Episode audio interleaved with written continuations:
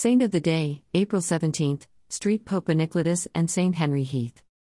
The Roman pontiff who succeeded Pius towards the year 157 and reigned till about 168. According to Duchesne, Origins, the confusion of dates about this period is such that more exact verification is impossible.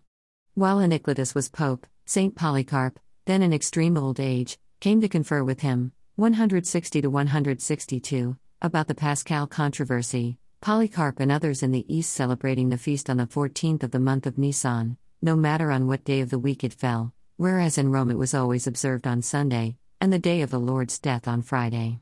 The matter was discussed but nothing was decided. According to Eusebius, Polycarp could not persuade the Pope, nor the Pope, Polycarp.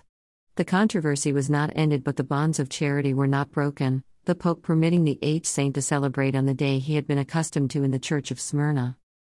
Hegesippus, the first Christian historian whose writings are of great value, because he lived so near the time of the Apostles, also came to Rome at this time.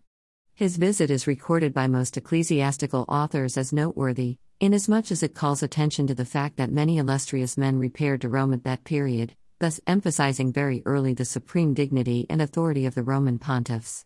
Marcion, Marcellinus, Valentine, and Cerdo were also at Rome, disturbing the church by their Manichaeism.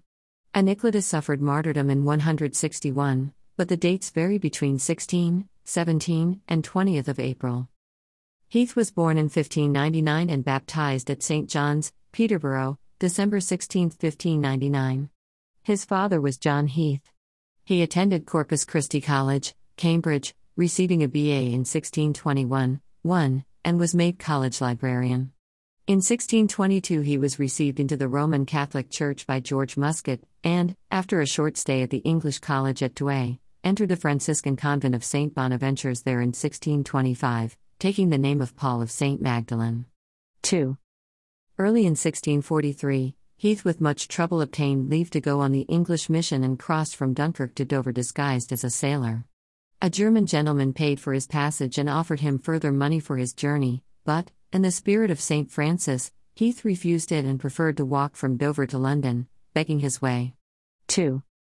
On the very night of his arrival, as Heath was resting on a doorstep, the master of the house gave him into custody as a shoplifter. Some papers found in his cap betrayed his religion and, and he was taken to the Compter prison. The next day he was brought before the Lord Mayor and, on confessing he was a priest, was sent to Newgate. Shortly afterwards he was examined by a parliamentary committee, and again confessed his priesthood. He was eventually indicted under the 1585 Act against Jesuits, seminary priests, and other such like disobedient persons, 27 Elise. Circa 2, for being a priest and present in the realm of Queen Elizabeth. While imprisoned at Tyburn, he reconciled in the very cart one of the criminals that were executed with him. He was allowed to hang until he was dead. 2. Henry Heath was among the 85 martyrs of England and Wales beatified by Pope John Paul II on November 22, 1987.